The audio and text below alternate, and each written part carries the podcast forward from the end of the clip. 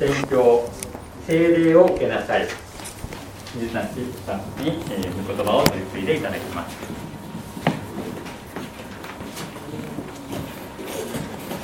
改めましておはようございます。おはようございます。えハイビエという宣教団体でスタッフをしている水梨久美香と言います。普段は高校生たちとえ御言葉を分かち合ったりあるいは高校生に福音を伝える働きをしています。いつもハイビエのためにお祈りくださりまた、えー、具体的な支援を持って支えてくださり心から感謝いたします。えー、およそ10ヶ月弱ぶりにですねこの場所で皆さんと礼拝を捧げられることを嬉しく思っています、えー、以前来た時は夏だったのであの駅からですねここに来る道で、ね、結構こう暑いなっていう印象があったんで今日はですね朝起きてこうカーテンをカッと開けたらですねあの日と同じような天気だったのであ今日も暑いなと思ってきたらだいぶ寒くてですねあの駅前のローソンであったかい飲み物買おうかなと思ったらなんかあったかい飲み物を売ってなくてというか なんかもう終わっててあどうしたもんかなっていうそんな感じであのここに来たわけなんですけれどもただ歩いてるとですねあのったかくて気持ちがいいなと思っていると道を間違えてですね あの小学校の方をぐるぐる一周しちゃうっていう、えー、そんな、えー、難しい街だなと 皆さんお前にあれですけれども。えー、思ってこの場所に、えー、たどり着けてまた皆さんと礼拝の恵みに預かれることを心から感謝しています、えー、先週私たちはイエス様が復活した日を、え迎えました、えこのイースターという復活イエス・キリストが復活した日というのはキリスト教においてとても大切なポイントなんですね。ある高校生が洗礼を受けたと僕のところに来てこのように言いました。あの洗礼を受けたんだけどでこの後何すんの？って 言われたんですね。であの終わったあの洗礼を受けるまでは入門コースとか洗礼準備コースとかあってですねよしやったらぞやったらぞって目的を持って進んでいったけれども受けた途端ですね。あとは毎毎週の礼拝の繰り返し。あとはじゃあ死ぬだけってこう僕に聞いてきたんですね。もし私たちのイエス・キリストの十字架が私たちの罪を許すだけであるとするなら私たちの洗礼が罪が許されたことを証明してるだけであるとするならば私たちの信仰生活というのはまさに死を待つだけとなってしまいます。天国に行くその日をただ待ち望んでいるそんな日になってしまうんじゃないかなって思います。この世の罪やあるいは不正がはびこった世界でなんとか失敗しないようになんとか、まあの遠藤周作的に言うんだったら転ばないようにこの信仰を握って歩んでいかないといけない、まあ、そのようにで転んじゃうと信仰してた人は「はいどんまい」っていうそんなあのゴールできませんでしたねってそんな生活へと私たちはなっていってしまうんじゃないかなと思います。でもイエス・キリストの十字架っていうのは私たちにとってただ罪を許すだけではなかったんですね。今日のメッセージの結論はイエス・キリストの十字架は私たちの罪を許すだけではなく精霊を与えるものであったということを共に見ていきたいと思います。え今日お読みした聖書の箇所を開きますと19節冒頭にこのように書かれてあります。その日すなわち週の初めの日夕方弟子たちがいたところではユダヤ人を恐れて戸に鍵がかけられていた。ヨハネはこの時系列を追ってこの日を説明しています。その日週の初めと書かれているんですがすなわち、えー、それはどのような日かというとイエス・キリストが復活した日ということをヨハネは言ってるんですね、まあ、それは日曜日でした。この日曜日何があったかというと朝墓を見に行くと墓にイエスの遺体はありませんでした。慌てて弟子たちがその墓を見に行くとまあ本当に何も残ってないんですね。でマリアはですねあの復活したイエス様に出会ったという話をします、まあ、それがですね今日お読みした箇所の少し前に書かれてあります。え1節前に見るとマグダラのマリアは言って弟子たちに私は死を見ましたと言い死が自分にこれらのことを話されたと伝えたと書かれてある、まあ、この日は本当にいろいろあったんだよね。イエス様が復活したそして墓がない。しかしマリアはあったというそのような状況の中で弟子たちが夕方集まって何をしていたのかというと鍵をかけて恐れていたと書いてあるんですね墓には遺体がなくマリアは復活したって言っている。でも彼らは何をしてたかっていうと日曜日の夕方だ夕方。いやイエス様復活したかもしれない。探しに行こう。イエス様はどこにおられるんだろうか。マリアもう少し詳しく状況を教えてくれ。ではなく戸を閉めて恐れていたんですね、まあ、何を恐れていたのかというとマタイの福音書の28章の11節からを読むとこのように書かれてあります。彼女たちが行き着かないうちに万兵たちが何人か都に戻って起こったことを全て祭司長たちに報告した。そこで祭司長たちは長老たちと共に集まって協議し兵士たちに多額の金を与えてこう言った。弟子たちが夜やってきて我々が眠っている間にイエスを盗んでいったと言いなさい。弟子たちがまだ戻らないうちにこのユダヤ人たちは弟子たちがイエスを盗んだんだと、まあ、言い広めろって言っていたんですね、まあ、なので町ではだんだん噂が大きくなりつつある。そんな状況でした。イエス様の墓がなくなったらイエス様のイエス様の遺体が墓からなくなったらしいよ。でもそれって弟子たちが盗んだらしいよ、まあ、彼らは怯え始めたんですね。自分たちでも説明できない。イエス様の遺体がどこにあるのかも分かんない。でも罪をなすりつけられて説明しろって言われるかもしれない。でも僕たちも分かりませんよ。でもマリアは会ったとか言うし彼らはユダヤ人たちを恐れていました。なぜならもしかすると私たちもイエスのように捉えられて何かひどい目に遭わされるのではないかと思ったからなんですね。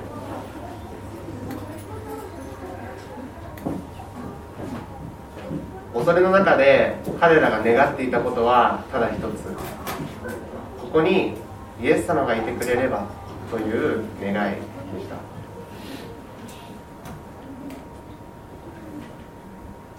私たちもまたこの恐れに何度もとらわれてきました。テストの前日やって勉強しない。イエス様ってこういう時になぜか信仰的になりがちなんですけど。イエス様明日点数取れますように僕のこと愛してますよね？よろしく。えー、なんか難しいこう仕事の前日あるいは電車に向かう時イエス様確かに今週はあんまり良くなかったかもしれない。でも愛してますよね？よろしく。私たちは不安に思う時私たちが不安をに捉えられる時私たちはそこにイエス様を探し始めます。ここにイエス様がいてくれればここにイエス様が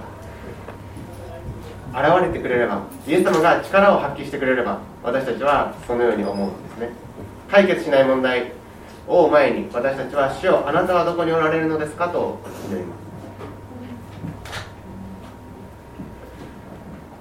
何か新しいことをチャレンジしないといけない時主よ私と共にいてくださいと私たちは祈ります。振り返ってみると私たちが恐れるのはイエス様が近くにいないと感じる時です。大丈夫が大丈夫に聞こえない。御言葉の約束が頭で分かってるけど信じられない。心が追いつかない。そんな時私たちは恐れを感じます。弟子たちの歩みもまた同じようなものでした。イエス様が近くにおられない時彼らはよく恐れるんですね。イエス様とは別に船に乗ってですね漕いでるとイエス様を幽霊だと勘違いして恐れます。イエス様が寝ている間イエス様と連絡が取れない。でも嵐がすごい状況になっている。彼らは恐れるんですね。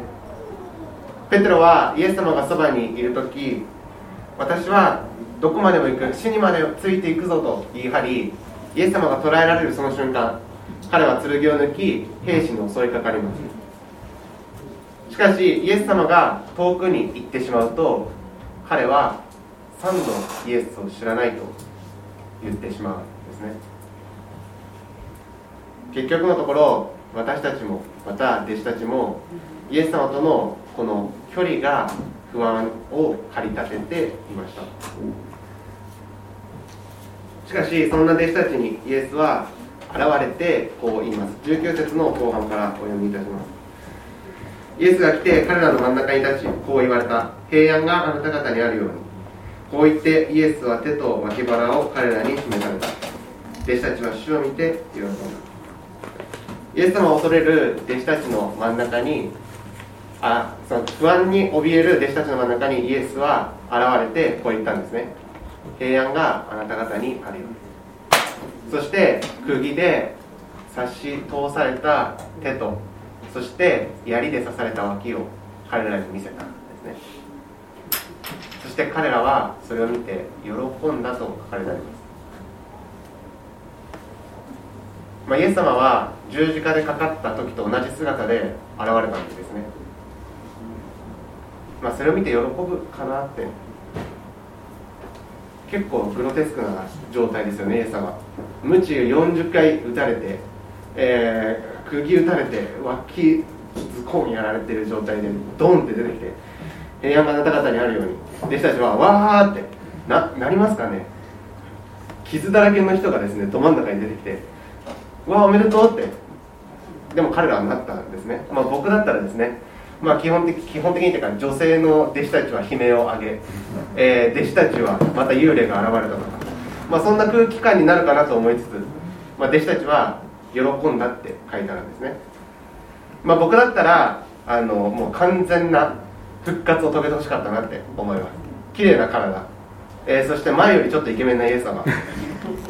まあ、イエス様あんまイケメンじゃなかった説っていうのがねありますから。イケメンの姿。そしてもう輝かしいその天使のような、えー、翼なんか生えちゃって出てきたらですねこれは強いなってスーパーマン来たなって思うんですけれどもイエス様はですね3日前死んだ姿で死んだ姿と同じ姿で登場したんですね、まあ、これは何を表しているのかというとイエス様は光の中闇やヨハネの福音書は冒頭で闇は光は闇に打ち勝たなかったと書かれてありますがイエス様というのは光が消えて天から新しい光としてやってきた第二のイエス様ではなかったということなんですね。イエス・キリストというのは、まあ、この地上で失敗して死んで光が消えてそして新たに天から第二のイエス様が来たわけではなかったんですね。ヨハネはこの闇と光という言葉をヨハネの福音書で使いますがこの光は消えることなく死の中においても闇の中においても輝き続けていたということを示しています。つまりイエス・キリストは死んで復活したんですね。闇の中で死の中で死に屈したのではなく死の中においても生きそしてよみがえったお方だったということです。闇の中で消えてしまったのではなく闇の中でも輝き続けていたということを表しています弟子たちはずっと聞いていました。イエス・キリストが死んでも生きるんだということを聞いていたんですがそれがですね今目の前で起きたんですね。新約聖書の中でよく登場するようになった言葉に永遠の命という言葉があります、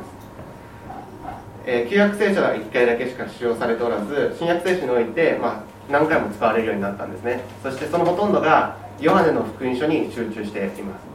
ヨハネは、まあ、好んでこの永遠の命という言葉を使ったんですがこの永遠の命という言葉は、まあ、死んでも生きる命ですね。簡単簡単に言うとというか永遠永遠に生きる命、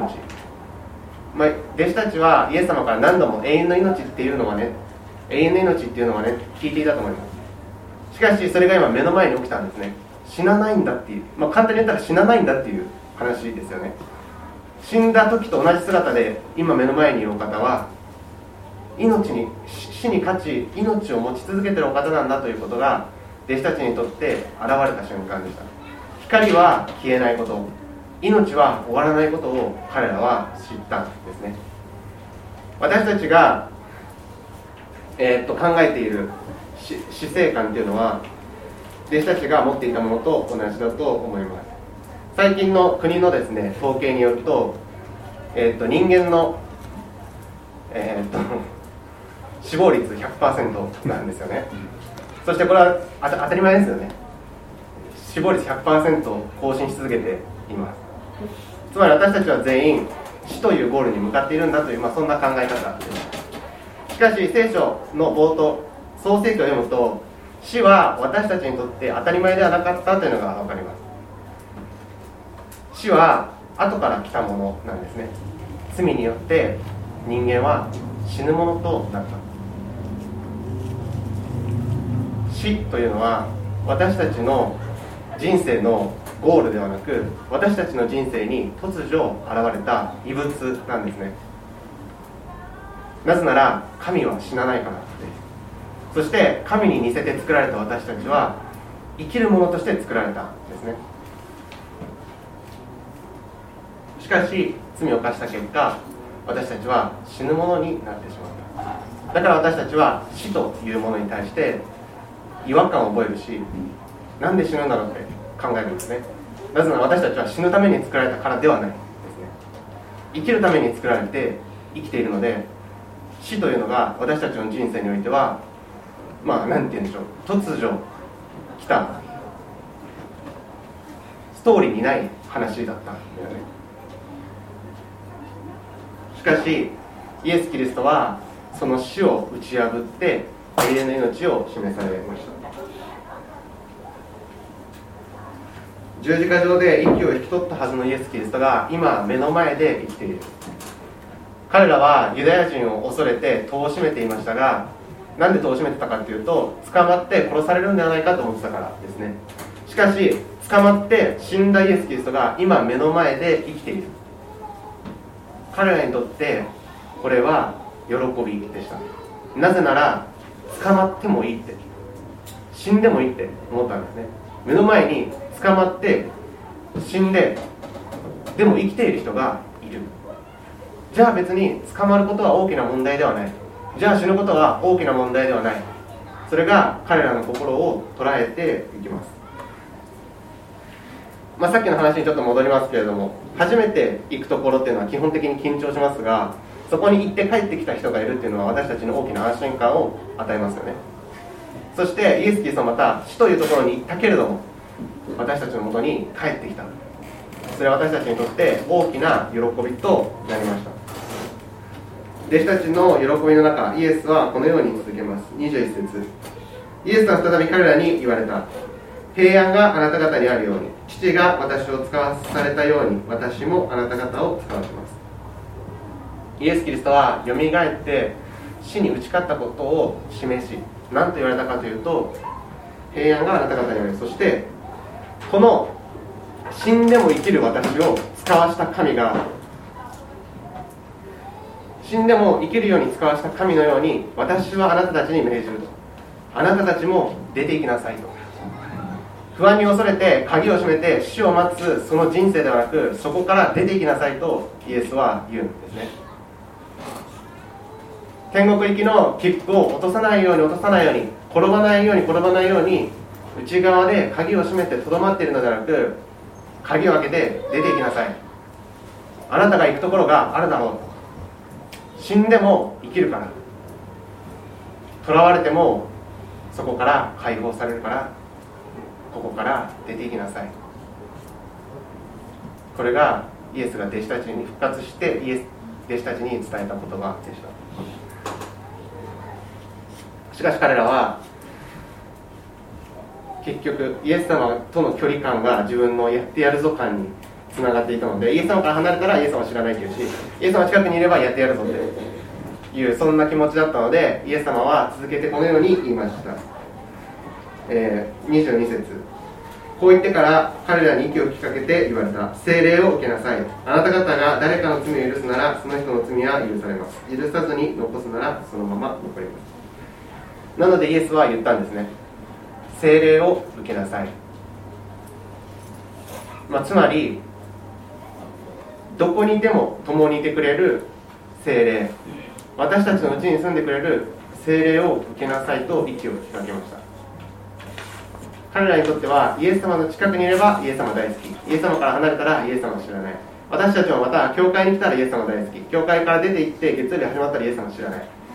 ユダヤ人たちにとっては神殿の近くに集まって神殿の中に入っていけばイエス様神様素晴らしいよねと言い神殿の外から出ていったら、まあ、でも神様のせいで自分たちはこんな荒野を歩いてるんだ。自分たちの自分たちは神様のせいでこんな人生を送ってるんだ。そんな生活だったんですね。物理的な神様との距離感が私たちの信仰生活へと昔はなっていました。ユダヤ人たちの歴史の中でそうなっていました。弟子たちの信仰生活はそうでした。3年半一緒にいたけれどもイエス様の近くにいなかったらイエス様は大好きって言えない彼らだったんですね。でも神様はそれを何とかしたい。日曜日だけ賛美をする人ではなく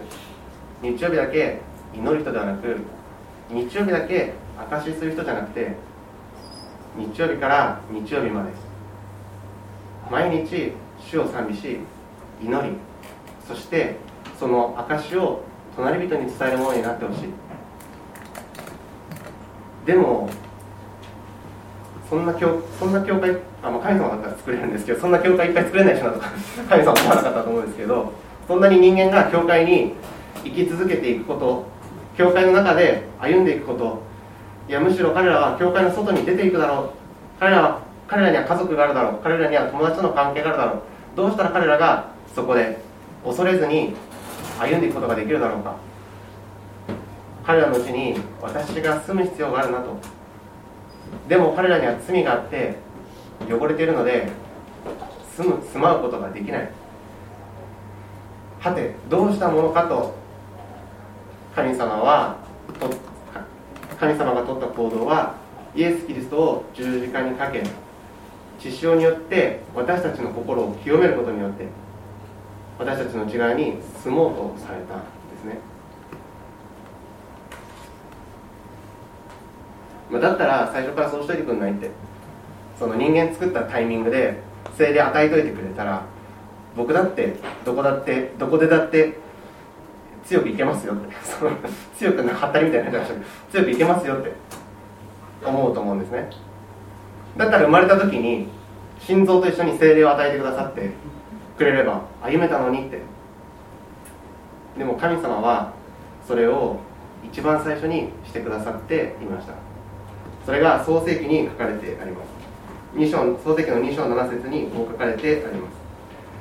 神である主はその大地の地で人を形作りその花に命の息を吹き込まれた。それで人は生きるものとなった。神は人間を作った時その命の霊を私たちに注いでくださったんですね。どこにいても神様素晴らしい。どこにいても神の御心に歩める。しかし人間は、まあ、先ほども話しましたが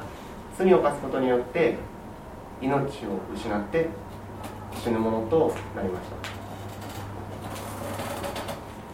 た。なのでイエスは十字架にかかり血潮によって私たちを清め再び何をしたんでしょうか。息を吹きかけたんですね。精霊を受けなさい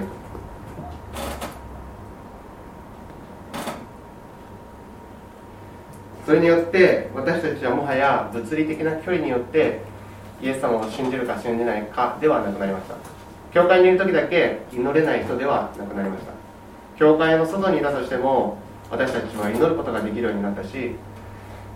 教会の外にいても私たちは賛美を捧げることができるようになったし教会の外にいても私たちは主を明かしすることができるようになりました。このイエス・キリストの与えてくださった精霊によって私たちはどこにいても主と近い関係を持つことができるようになったんですね。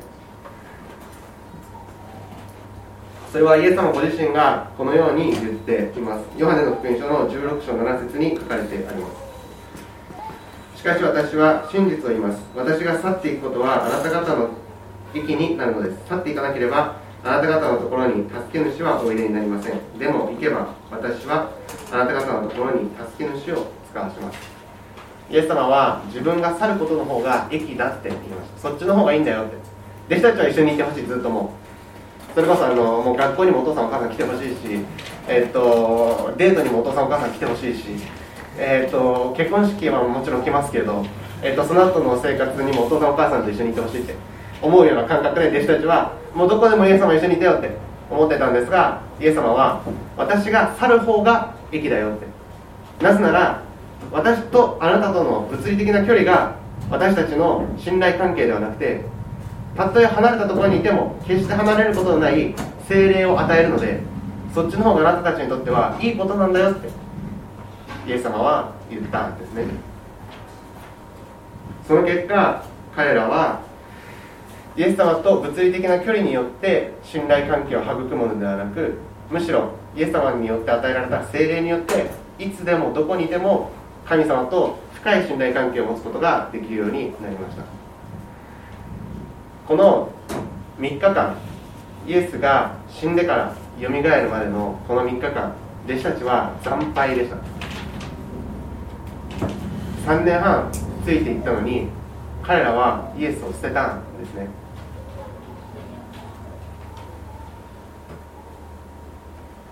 残念ながらイエスの遺体を取りに来たのも十二弟子ではありませんでした。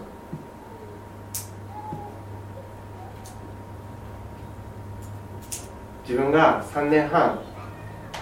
人生を共にして命を懸けて先生と慕った人が亡くなったのに彼らは姿を消したんですね。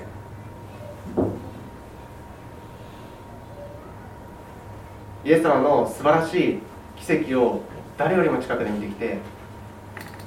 こんな自分に弟子としてそ弟子として名前を呼んでそばに置いてくれて拾ってくれて助けてくれてああこの人は僕のことを本当に愛してるんだなって3年半かけて彼らは知ったのにこの3日間彼らは弟子を辞めたんですね。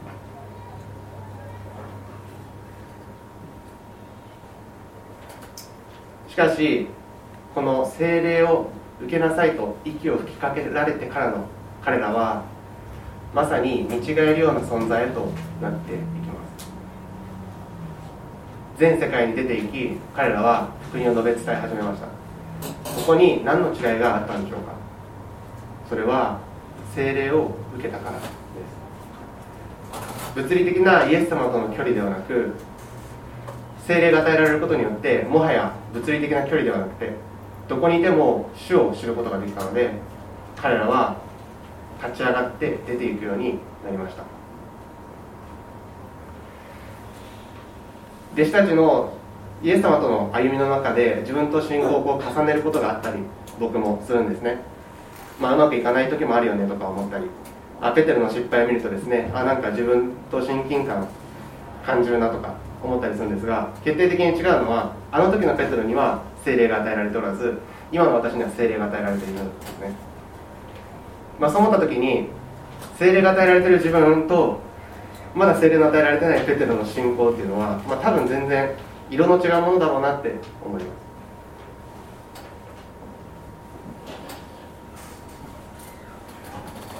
まあ、しかしそのペテロも聖霊を受けた後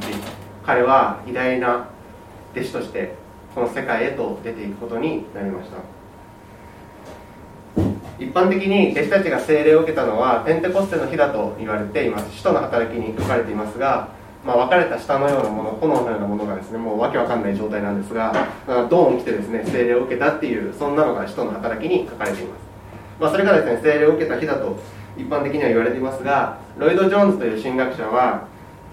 弟子たちが聖霊を受けたのはこの時ではないかと主張しています。ペンテコステの日には聖霊の激しい満たしがあった、まあ、聖霊のバプテスマを受けたということであって実際に聖霊を受け取ったのは、まあ、このイエスが息を吹きかけた瞬間ではないかというんですね。イエス・キリストが復活してから聖霊が与えられたということは確かなことで、まあ、どのタイミングだったのかというのはちょっと僕は難しいなと読んでいて思うんですがただ一つもしこの時彼らが聖霊を与えられた瞬間だったとするんだったら私たちの聖霊が与えられる感覚と似ているなと思います。それは何かっていうと聖霊が与えられても何の変化もないっていうことなんですね。使徒の働きのペンテコステの日がですね聖霊が与えられた日だったとしたら、ま、僕はすごい思ったんで思ったんですよね。自分ドン来てないなって。幻見てないなって。なんかすごい言葉喋り出さないなって。精霊そうドン来てから世界世界の色が変わったとかないなって。でももし弟子たちがこのタイミングで聖霊を受けたとしたしてしたなら彼らは何も勝てないんですね。30, 30前半のおっさんがですね20前後の人にですね息を吹きかけるというだけのなんか若干ちょっとあんま見てちょっと目そっけたくなるような そんな瞬間だったんですね。でも彼らにとってはただそれだけでした、まあ、しかし私たちは精霊を感覚的にではなく御言葉を読んでいく中で受けていたんだということを知ります。受けたんだということを知ります。先ほどの教会の、えっとところにも書いてありましたけれども皆さんでお読みしたえーと、教会規約ですね。のところにも書いてありましたが私たちは聖書の言葉を信じます。聖書の言葉に従いますってあそこでは言っていました。つまり自分が受けたかどうかが重要ではなく聖書が与えたというなら受けたんだということを信じますということです自分が愛されてるか分かんない。自分が許されてるか分かんない。でも聖書が許したんだっていうんだったら自分は許されたんだと信じます。そしてそれに従いますということですね私たちは自分が愛されてるか分かんない。でも神様を愛しているって言っている。ならばそれを信じます。そしてそれに従いますということ隣人を愛せない。でも聖書が隣人を愛しなさいというなら私たちは信じます。そして従います、まあ、この聖書を最終権威に持ってくるというのは私たちの信仰においてとても大切なことだなと思います。ナルニア国物語を書いた C.S. ルイスという人はその本の中あナルニア国物語ではなく、えー、キリスト者の聖髄という本の中でこのように言ったんですね。私たちはあこれ僕役なんで実際に開いて読んでみたらもっと難しい言葉やんけって。思うと思うんですけどちょっと僕の現代訳でいきますが。えっと私たちは祈っていればいつか心の底から本当に隣人を愛したい思いが出てくると勘違いしてるらしい。って C.S. ルイスは私たちは祈って内側にとどまっていればいつか心が変わって誰かを心から愛せるように善行を行えるようになると勘違いしてるらしい。しかしあなたの心をよく見てみなさい。あなたの心は腐ってるではないかと。それをほっといても、まあ、腐り続けて汚い色と臭い匂いがするだけだぞって。だから C.S. ルイスはキリストを着なさいって。心が伴わなくても聖書の言ってることを始めなさい。私たちは内側から自分では変えられないことを知ったので外側から変えてくださる方を待ち望んだのではないかと。聖書が言ってることを信じて行いなさいおのずと心が伴い始めると、まあ、C.S. ルイスは言いますこの聖書を最終権威に置くということはまさに私たちが感じていること私たちが考えていることを超えた神の言葉に従っていくことなんだなと思いますそしてそれを助けてくださり可能にしてくださるのが私たちに与えられているこの精霊ご自身です先週も原先生がメッセージの中で話していましたが私たちはこの精霊を通して力を受けて神の大能の技を行うそれを信じて歩めるようになったんですね。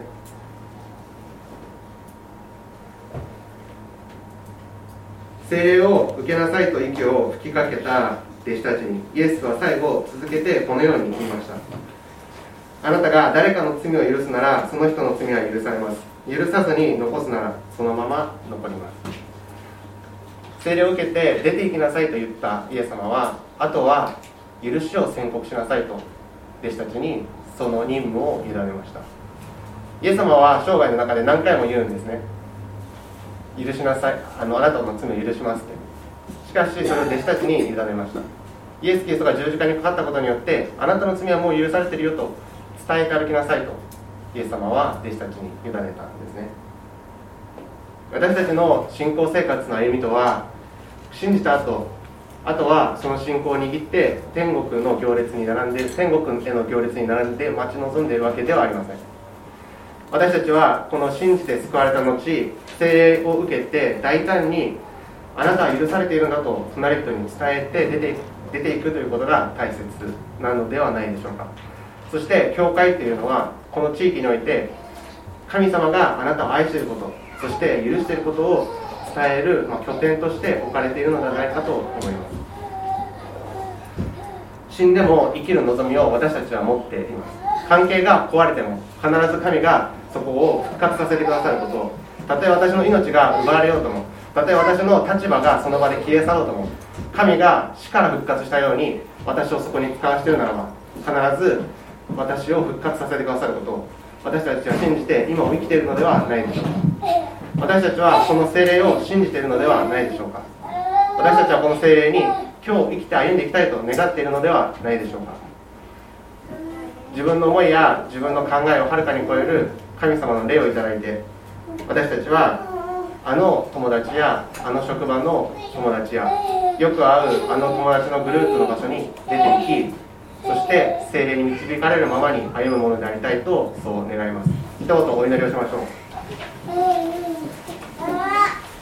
私たちの愛する父なる神様御言葉を与えてくださり心から感謝いたします主をともすると私たちは自分の扉を閉めそして恐怖に思いそこから動けないものになっていたかもしれません。でも主を打ち破ったあなたが私のところに来てくださりその扉を開けて出て行きなさいと私はいつもあなたと共にいるから恐れることなく語りなさいと。あなたが言ってくださるならば私たちはもはや死を待つクリスチャンではなくあなたの喜びを伝えるクリスチャンとして出ていくことができますように導いていてください。目の前にある恐れや不安やいろいろな思い煩いをあなたが取り去ってくださり私たちが精霊によって歩みをスタートすることができますように憐れんでいてください。今あなたの精霊を心から感謝して私たちの愛する主イエス・キリストの皆によってお祈りいたします。アーメン